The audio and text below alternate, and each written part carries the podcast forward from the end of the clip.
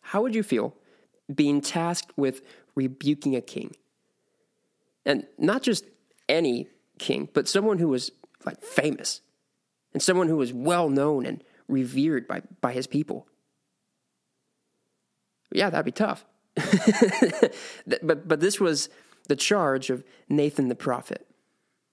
You see, the king of Israel was in need of some correction, and Nathan was instructed to go and correct him. Now, when, when the prophet arrived at this palace, I, I'm, I'm sure he was terrified, thinking of, of all the different ways that he could say what he needed to say. And, and, I, and I think Nathan was also assessing all of the different ways that the king could respond to what he had to say. It's It's a dangerous business, correcting a king. And so when allowed audience with the king, Nathan said, "Sir, I need to tell you a story." this, this is the story he told him. "There were two men in a certain town. One was rich, one was poor. The rich man owned a great many sheep and cattle. The poor man, he owned nothing but one little lamb that he had bought. And he raised that little lamb, and it grew up with his children. It it ate from the man's own plate, and it drank from his cup. He cuddled it in his arms like a baby daughter. And one day, a guest arrived at the house of the rich man. But instead of killing an animal from his own flock or his herd to, in, in order to feed this guest, he, he took the poor man's lamb, and he killed it, and he prepared it for his guest. Now, when the king heard this, he became furious, and he decreed, 'As surely as the Lord lives, any man who would do such a thing deserves to die. He must repay four lambs to the poor man for the one that he stole and for having no pity.' And then Nathan replied to the king, and he said, 'My lord, th- that's you. You're, you're this man.'" And through this parable, Nathan was able to deliver a painful truth that mitigated a harsh confrontation.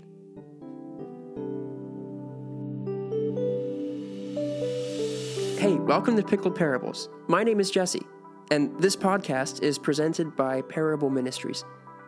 Currently, we're in our introduction series, where we're trying to present some uh, introductory lessons that present our values and give a foundation for something that we can build off of in the future. Today's episode is about parables. We're trying to look at what they are, how they were used, and who typically used them, I guess. So as we just heard, Nathan, the, the prophet, he used a parable to correct the famous King David.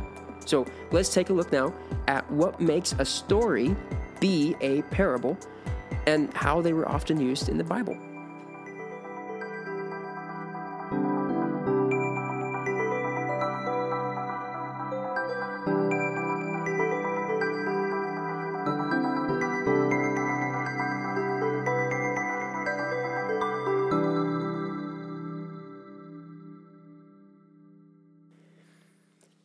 The context for Nathan's parable for King David is that David stole another man's wife. Then he impregnated her, and then he killed her husband. It's it's a tragic failure, not just in light of biblical morals, but for the king of a nation.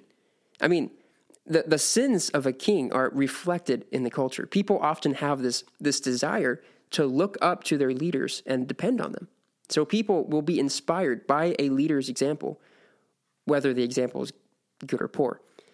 What made this even harder was that King David was known as a friend of God. He loved God's law.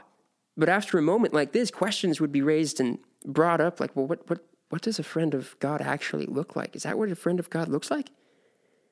And so Nathan had a, a tall order set before him. He, he had to point out David's sin and offer correction to his failure. But but how would you go about pointing out a very powerful person's failure? Nathan chose to use parable. It was a, a short, fictional story that was relatable to its audience. David thought it was real. He was ready to enact action against this person, this like legal action against this rich man. It's also helpful to remember that David had grown up as a shepherd boy, and so this story involving little lambs would have struck a chord in a unique way for him. But through this parable, Nathan was able to present a hard truth to David by simply letting him realize it. And that's just one example of how parables were used in the Bible. Parables keep their structure. They're short, they're they're fictional, and they're relatable to the audience. And the purpose is to communicate a specific thought, but their their application, it, it can vary. This form of communication is is kind of indirect. I was, I was trying to think about it, and the best comparison I could think of is like uh, sarcasm or maybe a joke. It's it's kind of similar to sarcasm in that sarcasm communicates something different than what the words would indicate, right? But parables use stories to communicate a thought that's not necessarily addressed in the story. So that's that's kind of how they're similar. In in the Old Testament, parables were used a lot in prophecy. Sometimes a prophet would use a parable to communicate God's feelings toward a certain matter. Here, I, here's an example from the, the prophet Isaiah. This is, this is what he says. This is from Isaiah chapter five. My beloved had a vineyard on a rich and fertile hill. He plowed the land, he, he cleared it of stones, and he planted it with the best vines. And in the middle, he built a watchtower and carved a winepress in the, in the nearby rocks. And then he waited for a harvest of sweet grapes. But the grapes that grew were bitter. And then God said to the prophet, keep like continuing the story. This is what God said. And I will tell you what I will do to my vineyard. I will remove its hedge and it will be devoured. I will break down its wall and it will become trampled down. I will make it a waste. It will not be pruned or hoed, and the briars and thorns, it's going to grow up. I will also command the clouds that they rain no rain upon it. So this parable is, is being used kind of like, kind of like an, an illustration. God's pronouncing judgment on this uh, vineyard.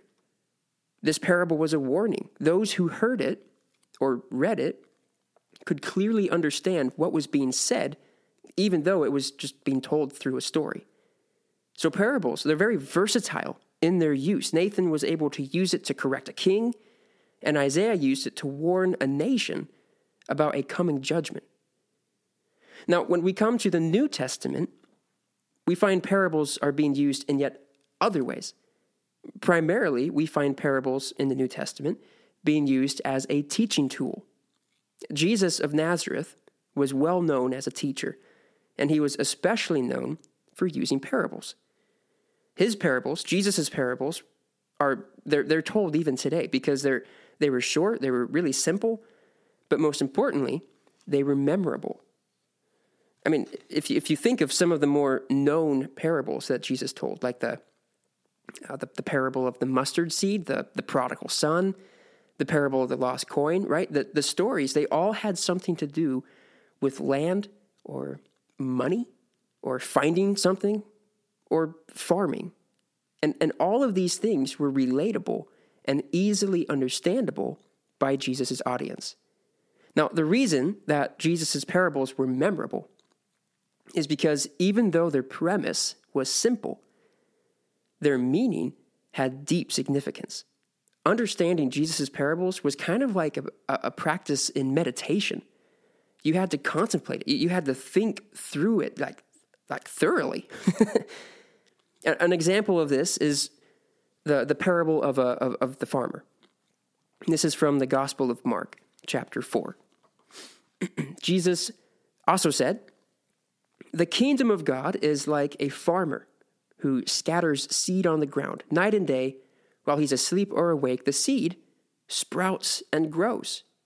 But the farmer, he doesn't understand how it happens. The earth produces the crops on its own. First, a, a, a leaf blade pushes through. Then the heads of the wheat are formed. And finally, the grain ripens. And as soon as the grain is ready, the farmer comes and harvests it with a sickle, for the harvest time has come." Now, if you heard Jesus tell this story, put yourself in, in the audience's shoes for a minute. You might be tempted to to say something like, well, well, well good, good, Jesus, that's great. You know, you you, you just, you, you summed up farming. It's pretty basic. Jesus just told a parable a parable about a, a farmer farming. So what's what's the point of that story? What, what's what's the like what, what's supposed to be communicated through that story? Well, first, we need to understand that to Jesus' audience, the kingdom of God was a very important subject. The, the, the people of Israel had been living under oppression for centuries. This, this people's nation had been ravaged by countless kings. Well, actually, you can count them. At first, the northern portion of their kingdom was conquered by the Assyrians, and that was in seven thirty-two B C. Then the Babylonians conquered their southern portion in five ninety-seven B C, and then the Medo-Persian Empire replaced both the Assyrians and the Babylonians. They took north and the south. Then they were replaced by the Greeks, and now at this time when Jesus was talking, it was under the control of Rome. So not only had they been conquered by one nation, but they had been conquer- conquered by several. And sadly, at this point, the nation of Israel and had been reduced to a, a puppet state. And, and that was difficult. That was like kind of hard for the people to live with. They were supposed to be more than that. They were supposed to be a, a royal priesthood, an, an independent nation of ambassadors that represented God through their culture and their lifestyle. But just as I, I, Isaiah, the, the prophet Isaiah, just as he had warned through his parable, God had released the nation of Israel into the consequences of their actions. They, they had stopped representing God, and they replaced him with other things. During the Babylonian siege of Jerusalem, the, their king, his name was, uh, the, the Babylonian king, his name was Nebuchadnezzar. He fulfilled God's warning in the historical book of Second Kings chapter twenty-five. I'll, I'll read it. And Nebuchadnezzar burned down the house of the Lord, the, the temple, and the king's house, and all the houses of Jerusalem. Every great house he burned down, and all the army of the Chaldeans who were with the captain of the guard, they broke down the walls around Jerusalem. It's just like how God said in Isaiah. This, this is Isaiah chapter five again. Now I tell you what I will do to my vineyard. I will remove its hedge. It will be devoured. I will break down its wall, and it will be trampled. R- rather than submitting themselves under God's authority, that the people of Israel had, had kind of walked away from his protection. And God allowed the destruction of Jerusalem, his vineyard. The, the, the rest of Second Kings says this. Well, not the whole book, just this passage. And the rest of the people who were left in the city of Jerusalem, and the deserters who had deserted to the king of Babylon, together with the rest of the multitude, Nebuchadnezzar, oh, nope, Nebuchadnezzar Dan, good grief, ne- the captain of the guard, he carried them into exile. But the captain of the guard left some of the poorest in the land to be vine dressers and plowmen. How interesting is that? Israel went into exile for seventy years in Babylon. Their kingdom was gone. They had lost their land. They, they had lost their cities. They had lost their birthrights. This was a low, low moment for the people of Israel. However, when they were in exile in Babylon, a, a, a promise of a new kingdom came. During the Babylonian exile, there came a prophecy from a Jew who could interpret dreams. His name was Daniel. Now, Daniel served the king of Babylon, the, the same one who de- demolished Jerusalem, Nebuchadnezzar, not the other one, not Nebuchadnezzar Dan. Nebuchadnezzar kept having all these, these crazy dreams. And so the king called Daniel, and he asked him to interpret his dreams. Okay, so honestly, there's a lot more to that story than just what I summed up. But for the purpose of what we're talking about right now, this is this is how it's working. So the king called Daniel. Daniel came to him, and and the king asked him to interpret his dreams without actually telling Daniel what his dreams were. So this is what Daniel said. The first dream was about a statue that was made out of different materials. Kind of weird. Daniel uh, said that the the the statue, the, the materials in the statue represented different kingdoms that would come after Babylon. It turned out to be a prophecy. And, and Daniel was right. He predicted the rise of the, the, the Medo-Persian Empire, Alexander the Great, uh, and the Greeks' conquest, kind of of the, the old world, and also the iron rule of Rome. But here's a portion near the end of Daniel's interpretation. I'll read it. And in the days of those kings, the God of heaven will set up a kingdom that shall never be destroyed, nor shall the kingdom, this kingdom, be left to another people. This kingdom will break in pieces all these other kingdoms and bring them to an end. It will stand forever. Daniel foretold of a kingdom that would be established by God, a kingdom that would never end. And this was the hope of the Israelites. In, in the second dream, Daniel that Daniel interpreted for King Nebuchadnezzar, the, the king of Babylon was compared to a tree, which is interesting. This is how Nebuchadnezzar explained it, because he had gained, he had be, begun to trust Daniel, so he started telling him his dreams. This is what he said. The, the visions of my head as I lay in bed were, were these. I saw, and behold, a tree in the midst of the earth, and its height was great. The tree grew, and it became strong, and its top reached to heaven. It was visible to the end of the whole earth.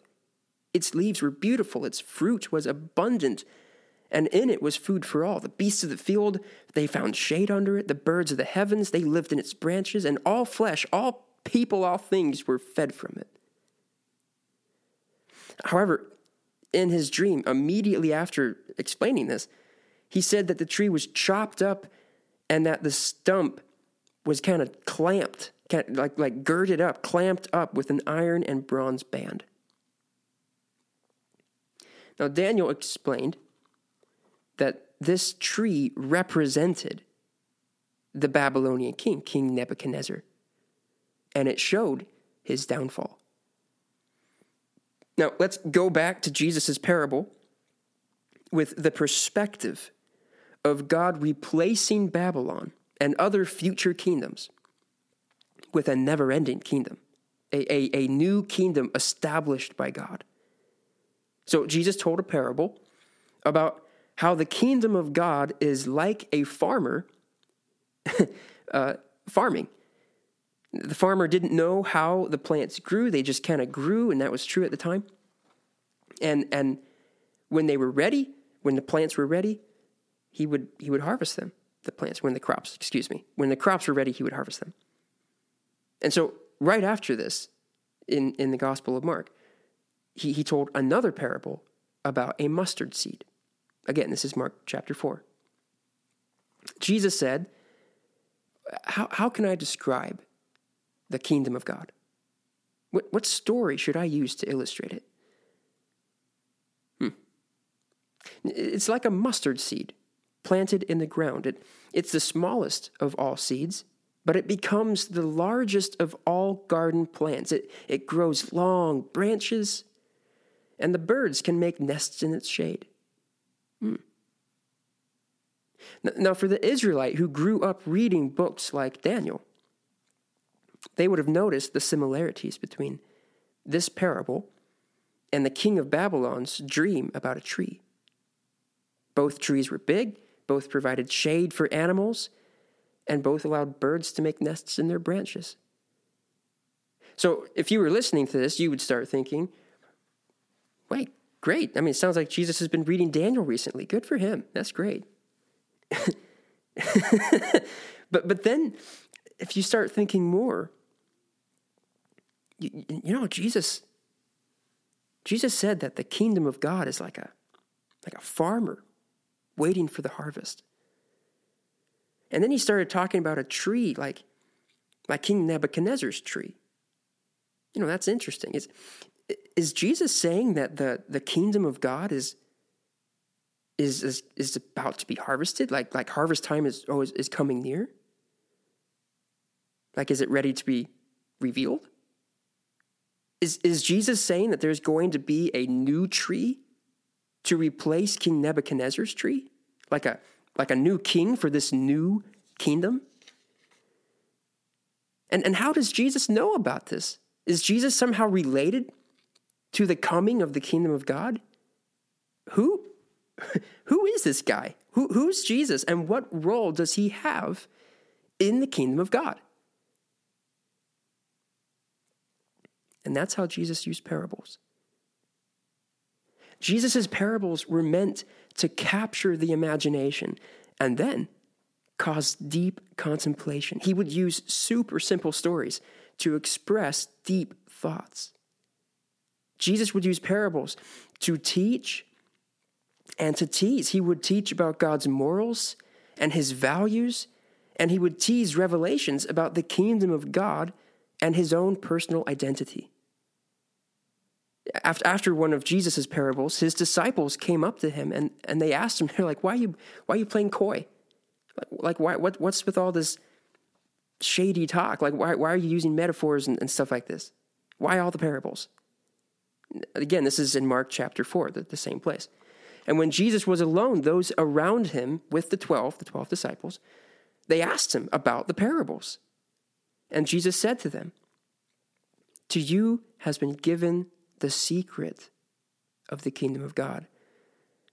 But for those outside, everything is in parables, so that they may indeed see, but not perceive, and may indeed hear, but not understand. Otherwise, they should turn and be forgiven." What Jesus is saying was that those who were actually interested in what he taught, like the people who were coming up and asking him about it, they would be able to receive the understanding of the lessons. But for those who were there, just who were there for the stories, they would only get a good story. So Jesus used parables to reach out to those who were actually interested in his message. Not only did Jesus use parables as a teaching tool, he used it as a method to find the right audience. So Jesus would teach to anyone, but not everyone would choose to learn what he taught. And that's why Jesus' parables are so special, because they're so rich. They, they, the, and they lead us to an understanding of eternal life. They bring people to Jesus so that he can begin a relationship with them. Parables are, they're, they're excellent tools for teaching, but Jesus' parables, they're on a whole nother level. And, and so to answer this, this lesson's title, what are parables? Parables are short fictional stories that are relatable to its audience, and their purpose is to communicate a specific thought. Parables, they, they were used in both the Old and the New Testaments for all kinds of situations, but Jesus, he took them and refashioned them into a system of meditation. Jesus' parables, they're meant to cause deep contemplation. So for us, let's have eyes to see and ears to hear his teachings. Hey, thank you for joining me again today. Parables are a special topic for us here at Parable Ministries, not only because we're, we're named after them, but they represent our motivation for teaching. Just as Jesus used parables to teach about the good news of God's kingdom, we as a ministry want to promote that. We want to offer biblical teaching, biblical counseling, and encouragement to those who have eyes to see and ears to hear. We, we want to be a resource for those who are interested in the Bible and in the life of Jesus Christ. So next week, We'll be continuing our intro series with a look at worldviews and what it means to have a biblical worldview. So be sure to join us next week, and if you haven't yet, you can subscribe to our podcast, and that way you won't you won't miss out on it. But thanks for listening, and I hope you have a great day.